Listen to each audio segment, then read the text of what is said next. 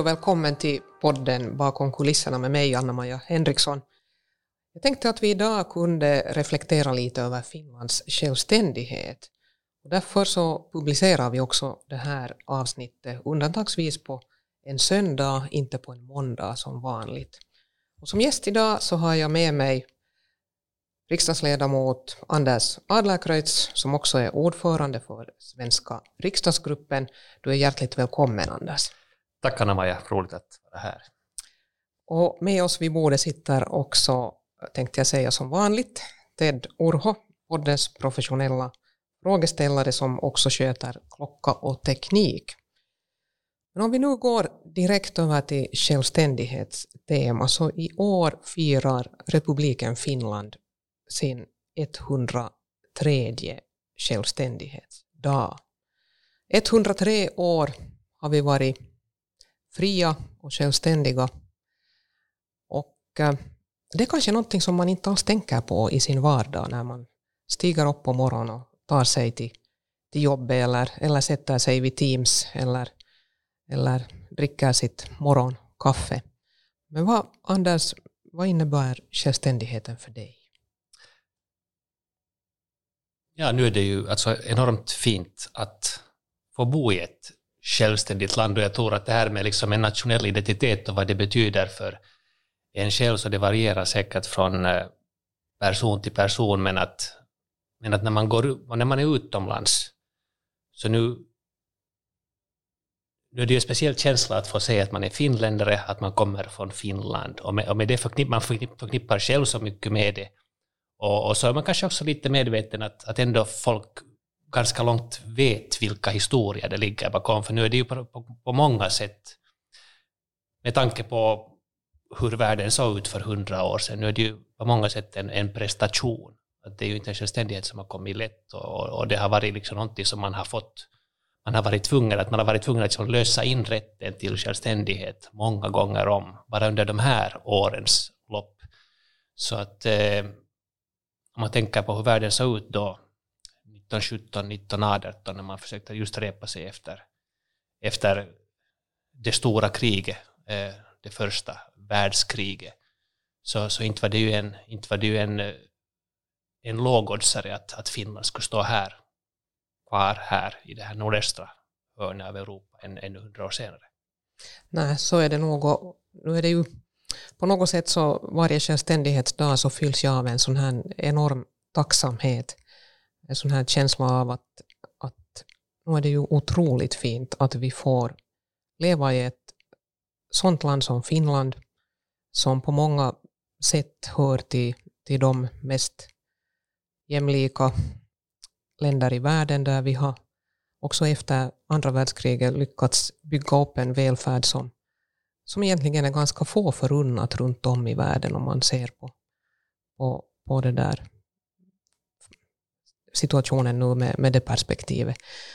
Och samtidigt så brukar jag tänka att nu är den ju ändå kort den här tiden som vi har varit självständiga. Att, att 2017 när vi firar landets 100-årsjubileum så, så det var ju en, eh, det var en jätte ett jättefint år på många sätt och vis. Ingen visste någonting om corona då eh, och vi kunde, kunde uppmärksamma självständigheten under det året på många olika sätt och jag tror att man i, i de flesta kommuner och städer hade egna event och man hade också till och med fyrverkerier, man hade mycket olika typer av, av eh, inkluderande program för, för både stora och små. Eh, och en sån här tanke som, som går egentligen alltid genom mitt huvud är det att, att eh, faktiskt mina föräldrar, alltså de föddes strax efter det att Finland blev självständigt och, och, mina mor och farföräldrar så var födda under, under ryska tiden eh, och eh, det finns en enorm kunskap hos den äldre befolkningen och den borde vi ta vara på. Och den här uppoffringen som tidigare generationer har fått göra för oss så jag tror att det är jätteviktigt att, att vi också förmedlar den vidare till våra barn och barnbarn det är kanske den där saken som jag funderar på. Hur ska man förmedla den här känslan? För, för det som, som vi som nu sitter runt det här bordet har gemensamt är att vi har alla känt någon och umgåtts och fått prata med människor som har varit med om det här kriget. Men de är som sagt, eh, de börjar vara ganska, de är ganska få nu kvar. Så, så då, då tänker jag de som är födda på, på till exempel millenniets det här sida, eller sådana som är födda på 90-talet, som kanske inte ens har haft en kontakt i dem. Hur ska de få känslan, den där känslan, den där, den där förstahandskänslan av någon som har varit med i kriget? Hur, hur tänker ni kring det här? No, om jag går till mig själv och min, min familj så, så jag har försökt förmedla det till mina barn på det viset att deras morfar, han var vid fronten under eh, fortsättningskriget. Eh, deras mormor jobbade som eh, ung Lotta på flera sjukhus, krigssjukhus i, i landet. Och vi har, vi har tittat på filmer. Min äldsta bror Stefan Fors, han var med och skrev manuset i Framom främsta linjen och Tali Ihantala. Det är genom egentligen de här historieberättelserna som, som det här också öppnar sig. Och, och samtidigt så vet jag ju att det var så att, att till exempel min mor hon ville väldigt ogärna tala om kriget. Så att, att det är egentligen kanske också så att, att den generation som har varit med om det så har gärna låtit bli att tala om de minnena för att det har varit ändå så pass jobbiga och traumatiska upplevelser. Ja, i min barndom på 70-talet i Kyrkset så, så jag visste att det fanns två herrar som bodde där i grannskapet som båda hade varit med om kriget. Och vi barn så vi, vi liksom sinsemellan funderade vi nog på det här och liksom undrat hur månne det var. Men vi fick också lite de direktiven av de äldre att, att vi ska liksom inte gå och prata med Gösta om kriget, att, att han, han vill inte diskutera det. Men det här, alltså det här överhuvudtaget det här att, liksom att bevara minnet för kommande generationer. Jag tänker på, på våra barn, jag menar de, de har hela deras barndom är totalt dokumenterad. Där finns liksom mm. tiotusentals mm. videosnuttar och bilder. Så, så, så länge nu inte datorn pajar så kommer det att finnas ett register. Men liksom före, före den här tiden, alltså vi har ju historieböcker, men så har vi liksom massa erfarenheter som, som måste på något sätt sparas för att man ska ta upp dem att, att vi, vi, man borde sätta sig ner med en, med en bandspelare och en videokamera och, och filma och, och, höra den äldre generationen berätta så man får, så man får det här sparat. Min farfar föddes 1899. Jag hann inte föra de här diskussionerna med honom till exempel, men nog sen med, med, med det där till exempel min, min mormor som, som, som, som, som levde lite längre. Men att, att det, det kräver nog en, en aktiv åtgärd. Min hustru hon hittade här för en tid sedan hittade hon sin mormors och morfars korrespondens från kriget. Mm. Alltså det var en stor låda med brev ja. som, hade hittats, som hade skickats liksom mellan fronten och Åbo. Och där berättade de om hemskt personliga saker. Sådana saker, sådana måste man liksom göra allt för att, för att man ska bevara dem och föra dem vidare. Och, och det där. Men, men det, det sker inte om vi inte gör det. Du har alldeles rätt i det där. Och, och just den här posten, som man, breven som man skrev under kriget och också strax efter, de är nog jätteviktiga. Och vi har också en del sådana samlingar i, i, i, min, min familj, helt enkelt eh, post från fronten som, och brevväxling mellan, mellan min, min, mina föräldrar men också mellan min pappa och, och hans föräldrar och, och, mellan honom och hans systrar. Och, och de här är nog otroligt viktiga och värdefulla. Så att nu har vi på det sättet, vi har en, vi har en uppgift och vi har också, skulle jag säga, en, vi har en, en plikt också egentligen gentemot våra efterkommande att berätta att man kan inte ta självständigheten heller för given. Man måste vara beredd att, att kämpa för den och om man tittar på vad som, ser ute, vad som sker ute i världen idag så, så det finns ännu länder som, som kämpar för självständighet och demokrati. Demokratin är inte heller given i alla länder på något Nej, som helst sätt. Den sista Mannerheimriddaren, Thomas Gert, han gick nyligen bort i en ålder av, av 98 år. Vad tänker du Anders om det? Jag har tyvärr inte träffat honom, men vi har all, all, alla sett den här alltid lite kortare raden Mannerheimriddare, krigsveteraner som, som, som, som deltar i, i det där självständighetsfirandet på, på slottet. Alltså det som man funderar på var till exempel då någon, någon, som, någon som Thomas Gert, vad han, vad han upplevde, så tänker man på samhället efter kriget. Eh, man slöt fred och så ska man plötsligt återgå till ett normalt liv. Att när en hel generation har, har liksom varit i skyttegravarna, varit rädda för sitt eget liv liksom i veckor, i månader, i år, och liksom leva i totalt ovisshet utan att våga planera för sin framtid, utan att kanske våga drömma om en familj. Att hur, hur lämnar man en sån erfarenhet bakom sig och, och, liksom, och slår sig ner och tänker att, att, att nu går jag till jobbet klockan åtta eller nio och liksom gör något helt annat. Alltså det, det är på något sätt, jag, kan inte ens, jag kan inte förstå hur, hur den här processen kan gå till. Men lika väl så hade vi en hel generation som liksom var tvungen att bara klara det här på något sätt. Och inte bara på något sätt, utan otroligt bra. För det är också nu, vi talar om, liksom, om, om Finland och vad det är, att nu är det ju liksom en, en framgångshistoria som dels förstås bygger på hela de krigstida utmaningarna, men också, också på liksom hur man sen lyckades bygga upp en sån här välfärdsstat. Och det gjorde människor som inte hade det lätt, som hade sådana minnen att, att på något sätt att, att, att tampas med hela tiden. Det är nog en, en ganska en, en, en otrolig historia. Och så är det. Och, om man tänker i, i dagens samhälle när vi nu när vi också funderar på, på nästa års budget och hur vi ska klara ekonomin och, och social och hälsovårdsreformen och så vidare talar vi väldigt mycket om det med förebyggande arbete. Vi talar om vikten av att människor får hjälp i tid, att vi har tillräckligt med, med, med psykologer och tillgång till, till, till också service och, och när det gäller den mentala välmående. Inte fanns det ju något sånt när den här generationen eh, kom från fronten. Utan man skulle liksom bara klippa av och så skulle man fortsätta som om ungefär ingenting hade hänt. Fastän det hade hänt otroligt mycket och många hade varit med om oerhört traumatiska upplevelser. Man hade kanske mist sin bror, sin, sin, sin pappa, eh, man hade kanske mist sin bästa vän, eh, eventuellt alla sina syskon. Eh, man hade kanske blivit skadad, kanske man för, för resten av livet. Och, och man skulle bara fortsätta. Och sen, sen hela den här tanken på att man skulle ju tillbaka på jobb för att betala krigsskadestånd mm. till fienden. Mm. Exakt. Så att det var liksom, ja, det var det la grunden för vår industri, men på samma gång så var det ju, det måste ju, jag kan tänka mig att det fanns en bitterhet i det här att nu jobbar jag och sliter för att betala åt dem som anföll oss. Och så var det. Och samtidigt så var det ju det som var också en, ett element i det att, att Finland lyckades, äh, lyckades utvecklas för att den tiden så, så kom ju ganska många nya företag kom till och vi, vi byggde, som du säger, krigsskadeståndsskepp. Vi har ju det sista, eller vi har ja, faktiskt det krigsskadeståndsskeppet Vega finns ju i, finns faktiskt i Jakobstad nu som, som var ett av de sista krigsskadeståndsskeppen som, som Finland byggde eh, då och som skulle betalas till, till det där, den tidens Sovjet. Så att nu var det ju enormt vad man fick hålla på.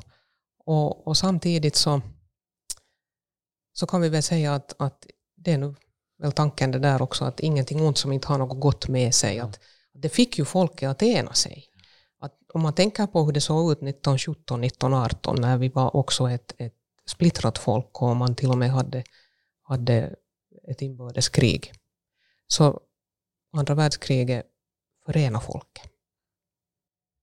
Och när det gäller nu Mannerheimriddarna så så jag, jag, tycker jag brukar se på dem på det sättet att, att de har gjort enorma insatser och de har alla varit värda sin utmärkelse.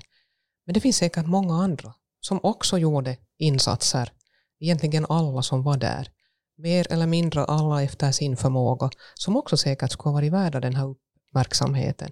Men det kan finnas också sådana som inte hade något vittnen till att man råkar vara på ett ställe där man då kunde, ska vi säga, rädda Finland från fienden. Ja, men det, det, det var så många människogrupper som, som jag menar, man noterar ju inte krigsveteranerna som man borde då, Nej. men att det fanns många andra grupper som man kanske inte riktigt noterar ens idag, till exempel de som blev föräldralösa under kriget, vad det har bytt för dem och kanske för deras barn, en sån här trauma som man har burit med sig. Sen tänker jag på det här att, att hur man kom vidare, något så här som krigsansvarsrättegången. Så den var ju också i sig traumatisk, att här, här måste man då på något sätt bygga upp en historia för, för att komma vidare, men som nu kanske inte riktigt överensstämde med verkligheten. Att, att, att dels måste man då betala till den som, som anföll, men, men också sen på det här sättet straffa sina egna på ett sätt som nu kanske inte riktigt var förenligt med, med, med det som man tyckte att var helt rätt och enligt, enligt våra principer. Så att man, den här trauman på något sätt förlängdes kanske ytterligare via, via sådana händelser.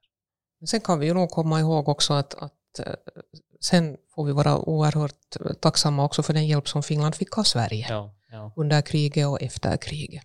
Och det här tror jag också är någonting som vi behöver påminna eh, nuvarande generationer om och också nuvarande po- yngre politiker. De Ja. vet inte riktigt allt om det här, hur det var. när, när Sverige skötte ju deras, eller deras luftvapen, eh, luftstridskrafter skötte försvaret av, av Lappland, till exempel, Mm. norra delen av Finland. Och det, det var ju liksom inte, inte det sådär bara Nej. att göra en sån sak. Nej, och sen tog de emot våra krigsbarn och, och, och det är ju en historia för sig. Och man kan idag fråga att rätt eller fel. Eh, Jag tror att i den situationen så, så, så, så ville man göra precis som vi idag när det gäller corona vill försöka göra allt så bra vi bara kan. I den situationen så, så var det säkert det som man upplevde att var det bästa just då för att trygga Eh, de barnens rätt till, till, till liv och en framtid. Men att, att det sen förstås har lett till, till mycket, mycket också, kan vi säga, efter, efterspel, så det är alldeles klart och det har inte varit lätt för alla och det, det, det är sen en annan historia. Men, men allt det här är sånt som vi påminns om när det blir självständighets Ja, och, och på något sätt så är det ju också säkert så att, att det är därför vår självständighetsdag den är alltid lite mer allvarstyngd än om vi till exempel ser på hur norrmännen firar 17 maj.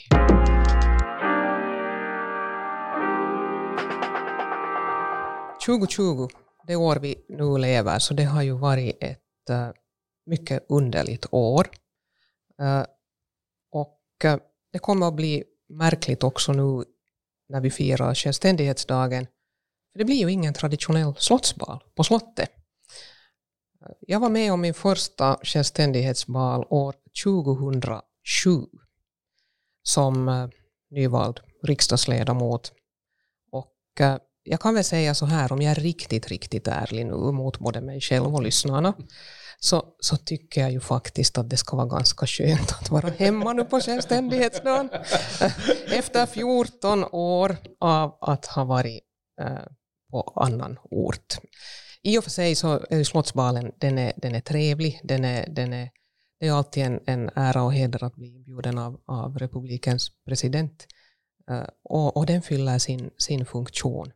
Men eh, eh, äh, jag som förr i världen brukar baka pepparkakor på självständighetsdagen med, med, med barnen så, så har jag faktiskt tänkt att i år kanske det blir också pepparkaksdeg. Jag delar att börja göra den här degen nu, nu redan så, så hinner, hinner den bli, bli färdig. Eh, ja, alltså det, det är ju en, en jättefin fest och en, en fin liksom social händelse. Man stöter på människor och, och, och det där och det är liksom en fruktansvärt tät stämning, folk är på gott humör och man, det liksom, man, sker, det sker, man får uppleva oväntade människomöten där i korridorerna och det, det är roligt men att jag måste säga att jag är jag ser också fram emot att, att bara få vara hemma med, med familjen och på något sätt lugna ner sig. Att det är kanske också en följd av den här liksom, coronaverkligheten, att, att, eh, att man, man kanske längtar efter sånt mera än annat. Det är ju trevligt att träffa, träffa människor, men den här självständighetsdagen känns nog helt rätt att få, få samlas i lite mindre skara. Och så är det. Och jag tänkte också det att det är dags att tända de här två ljusen i fönstren. Det minns jag från min egen barndom. Att, att på självständighetsdagen så skulle man alltid tända två ljus i, i fönstret och det gjorde vi också i det höghus där jag bodde som barn. Och det såg ganska vackert ut när man tittar på det utifrån. Och det var uttryckligen för självständighet. Och det var uttryckligen för självständigheten och det här var en tradition som min mor präntade i oss alla barn. Att, att på självständighetsdagen så ska det vara två ljus i Ja, det fönstret. har jag inte hört om. Ja. Och de skulle tändas klockan 18 på kvällen. Ja. Jag tänkte ställa er en personlig fråga, eh, eftersom ni ändå har varit på, på, på Slottsbaden ganska många år. Har ni brukat titta på sändningen efteråt för att bånga er själva? Men Jag har någon gång brukat titta bara för att se att, att hur, hur, hur syntes det där nu att jag höll nästan på att snava på klänningen. och, och så här. Och sen, sen har jag brukat titta med det ögat att det är ju så mycket människor på den här slottsbalen så att då du läser följande dagstidningar så ser du en massa människor som du inte träffar på Mm. överhuvudtaget. Så att för att lite kolla att vilka andra var nu också där så brukar jag ibland lite checka men inte har jag någonsin titt- tittat på hela sändningen. Eh, brukar väl kanske ta i, men första, första slottsbalen så tror jag nog att vi antagligen gjorde det. Men sen brukar man ju få textmeddelanden under kvällens lopp av människor som sen har, har, har liksom nappat en där på rutan och så, skick, så får man textmeddelanden i telefonen med, med, med bilder av tv-rutan där man kanske, kanske har, har synts. Sen är det mycket saker som man själv lite missar när man går där i, i tumultet. Att, att, att jag har aldrig ännu lyckats vara på dansgolvet när dansen börjar till exempel, utan man hinner liksom till de två sista låtarna kanske. Eh, där uppe i översta våningen så brukar det vara en här liten jazzkonsert. Den upplevde jag första gången förra året. Vilket var en, en, en, rolig och fin upplevelse, men att, men att det händer ganska mycket runt omkring och, och, och, för att få en heltäckande bild av vad som har hänt så måste man kanske se den här sändningen. Du har alldeles, du har alldeles rätt i det. Och sen, sen är det ju det här, på något sätt så, så den där första gången man är där på balen uh, så är ju nog den som är den där mest spännande. Att, att då är ju allting är nytt och, och, och själva slottet som, som miljö är nytt och, och du tycker att allt är fantastiskt vackert och, och spännande. Men sen blir det ju så här att man har, som riksdagsledamot nu har förmånen och glädjen att, att få den här inbjudan så, så, det där, så brukar jag också försöka hinna tala med människor och sen om du börjar fundera på att nu borde jag söka upp någon speciell, det är ju helt det omöjligt. Det går ju liksom inte. Utan då måste du i så fall komma överens att du ska träffas någonstans vid en viss tid, ett visst äh, ställe. Men, men däremot så kommer det ju mycket sådana spontana möten. Men det som jag tycker är det mest jobbiga och pinsamma är ju det att man känner ju inte igen folk. Mm. Alltså, jag som är speciellt intresserad både nog av, av uh, idrottspersonligheter men, men men också några av, av andra kulturpersonligheter och så här, så jag, jag är superdålig på att känna igen de här kulturpersonligheterna. Och sen de här idrottarna, alltså när man ser Krista Pärmäkoski i, i balklänning, så nu tar det en stund förrän du ser ja. att det där är hon. Men du brukar vara bra på att känna igen fotbollsspelarna. Men den känner jag ja. nog igen. Jo, och, och, och Tim Sparv diskuterade vi med här för det var väl ett år sedan eller två som han var på, på balen och vi hade en bra diskussion om hur det går för fotbollslandslaget och, och det där Kimi Räikkönen var ju för några år sedan och jag, då var det liksom lite sån där hype kring honom att jag funderade vad är det som händer där borta? Och så plötsligt så såg jag men att där är Räikkönen att det är sån där, ja. Var det, det där, var det där hundraårsfesten? För då, då var ju liksom riktigt den här gräddan inbjuden av liksom den här sporteliten vill jag minnas. För det, det var ganska mycket, det var, det var mycket fotoblixtar den, den, det året. Ja. Men jag tänker på det här att hur det upplevs där inne och sen utifrån. Så det som slog mig första gången jag var där var att, att hur kort den här stumpen som man går ja. är.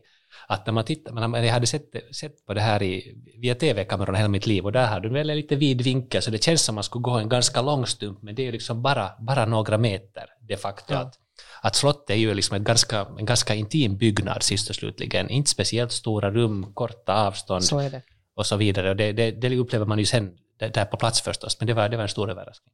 Ja, så är det. Jag kan berätta en sån här liten, eh, liten rolig händelse här. Det var för, för ett par år sedan så, så var en krigsveteran eh, vid namn Arne Björk från, från Jakobstad, han var, var inbjuden och, och var där med sitt, sitt barnbarn och, och, och det där. Och han blev så lycklig och glad när vi sen träffades av en händelse, det var inte planerat. Och så frågade han av mig, och han var liksom i full rulle, alltså han var långt över 90 år då redan. Och han höll på då, han skulle vara på dansgolvet.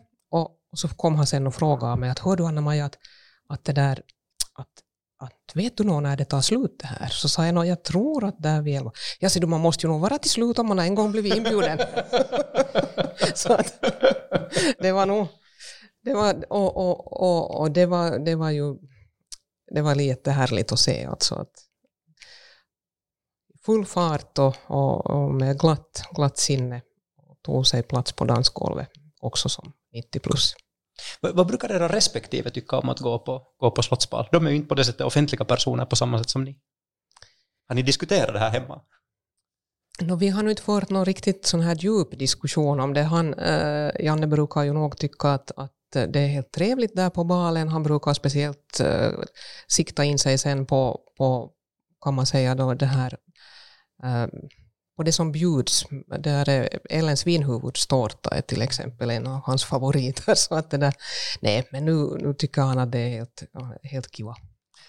Ja, för oss så brukar det vara liksom lite ett sånt här veckoslut för oss själva, annars också. Att, att vi brukar övernatta inne i Helsingfors, vilket, vilket nu inte är vardagsmat för en sån här fembarnsfamilj.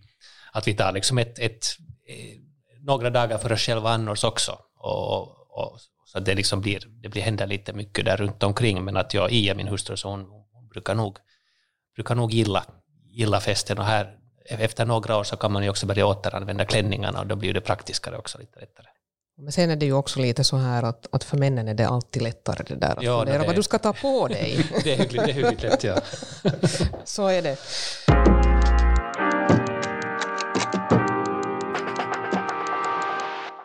Nu är vi ju inne i, i december och, och det är faktiskt inte hemskt långt tills det blir jul. Och nu när vi också har en sån här situation där coronaviruset finns faktiskt i hela landet och, och vi har fått, fått ganska tuffa begränsningar eh, överallt, egentligen också, också i huvudstadsregionen, men också, också annanstans så, så får vi ju lite tänka till. Men, men förrän vi funderar på det så, så det där, var och en familj har ju sina traditioner, men hur är det hos er, Anders? Har ni några sådana speciella traditioner eller något sånt här som, som alltid ska, ska finnas eller ska göras? Det finns nog en, en hel del och det där och, och, jag är, jag är liksom en lite patologisk vän av traditioner, att man ska liksom inte rubba de här cirklarna. Och då är förstås vissa, vissa saker viktigare, viktigare än de andra, men om jag nu tar liksom hela, hela, hela raden grejer så här från början så, så det där så, no, för det första att vi brukar med, med barnen ha, ha ett pepparkakshusprojekt varje år och då liksom diskuterar vi lite att vad skulle det kunna vara. Eh, något år så var det Eh, Ja, då, då, när, då, när, då när den här jämställda äktenskapslagen kom så hade vi ett riksdagshus med en regnbåge över till exempel. Och, och efter Parisavtalet hade vi ett Eiffeltorn. När Real Madrid vann eh, Champions League hade vi Santiago Bernabéu och så vidare. Och, och jag tror att det nog kan hända att det blir något covid-relaterat i år det tyvärr. blir men inte Vita huset. Nej, ja, det, det, skulle, det, skulle, det skulle ha varit en, en grej. Men att det där med att vi har alltså, jag har två, två systrar, en äldre och en yngre, och de har också familjer, alltså barn i samma ålder, och, min, mina föräldrar bor alldeles bredvid, så vi brukar ha en sån här stor en gemensam julmiddag, 18-19 personer, oftast, oftast hos oss, så där måste vi nog kanske lite, lite tänka om, men så där i idealsituationer så, så kvällen innan så, innan, innan så brukar vi äta sushi med våra grannar Oj. och den fisk, den fisk som vi sen har, liksom, en del av den fisk som vi sen äter, äter följande dag. På julaftons morgon så brukar vi gå i bastu hos min, min syster. Eh, sen går vi då i julkyrka. Och ja, så går, går delar vi ut saker lite till grannar, går till julkyrka på eftermiddagen så brukar vi sen ha middag tillsammans hos oss. Och, och följande dag så åker vi sen i regel till Pargasti, min hustrus Ias föräldrar. Så det finns vissa saker man måste kunna, men sen, man måste göra, men sen vad, vad maten beträffar så där är vi sen lite mer flexibla. Det finns inte så hemskt många saker som alltid måste finnas, så länge det finns gubbröra. Just det. Det där, vi är också nog sådär, eller mina döttrar skulle säkert säga att det är du mamma som är sådär traditionsbunden, men, men, eh, men, men nu ska jag nu också påstå att vi är, vi är det lite allesammans. Att nu är det lite så här, det ska, det ska vara, jag brukar också sätta på, eller vi har bastu också på morgonen, för inte hinner man ju på kvällen gå i någon bastu inte. Och det där, sen så ska det ju vara julfriden från Åbo. Ja, visserligen. visserligen Den ska man följa med och då ska det vara lite pepparkaka och kanske lite glögg. Och sen brukar vi också äta julgröt med min brors familj. Och så brukar vi gå till gravgården, tända ljus på familjegraven och, och sen gå till julkyrkan och sen brukar det vara julmiddag.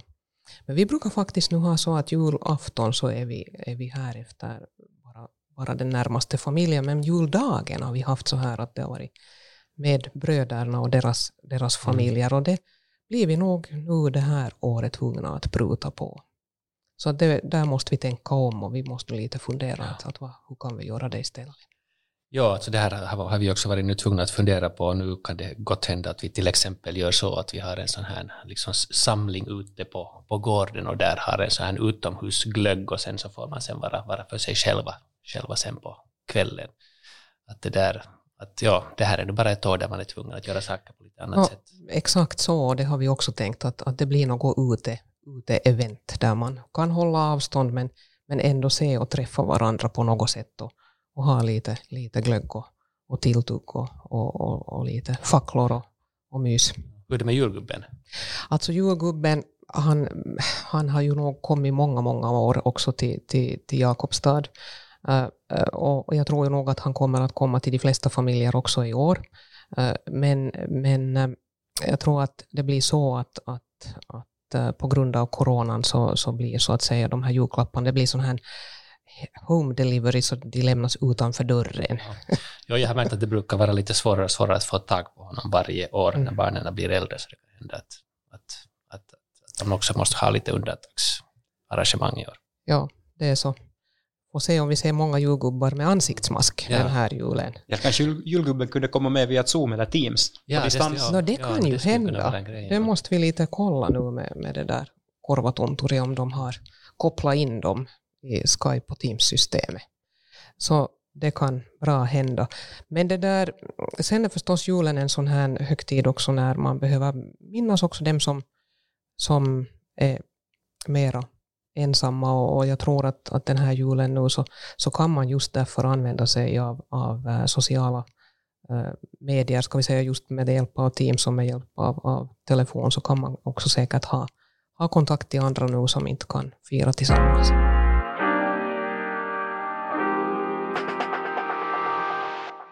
Här tror jag att det blir bra nu för att avrunda för idag och önska alla en glad självständighet. Och tack Anders eh, för att du var med idag. Det var jätteintressant att diskutera med dig både det som har hänt för, för länge sedan och, och det vad vi har framför oss, och både självständighet och julfirande. Det var riktigt skönt att diskutera något annat än dagspolitik. Ja, det här kunde man ju göra oftare. Synd att det är självständighetsdag och jul bara en gång om året. Men det var roligt att vara här, Anna-Maja. Tack för den här diskussionen och glad självständighetsdag och god jul åt alla lyssnare. Tack, och tack också till dig Ted och ett stort tack till dig som lyssnar på podden. Om du har en fråga eller kommentar så går det bra att skicka in den via e-postadressen podden sfp.fi eller via SFPs Instagram. Mitt namn är Anna-Maja Henriksson och du har lyssnat till podcasten Bakom kulisserna.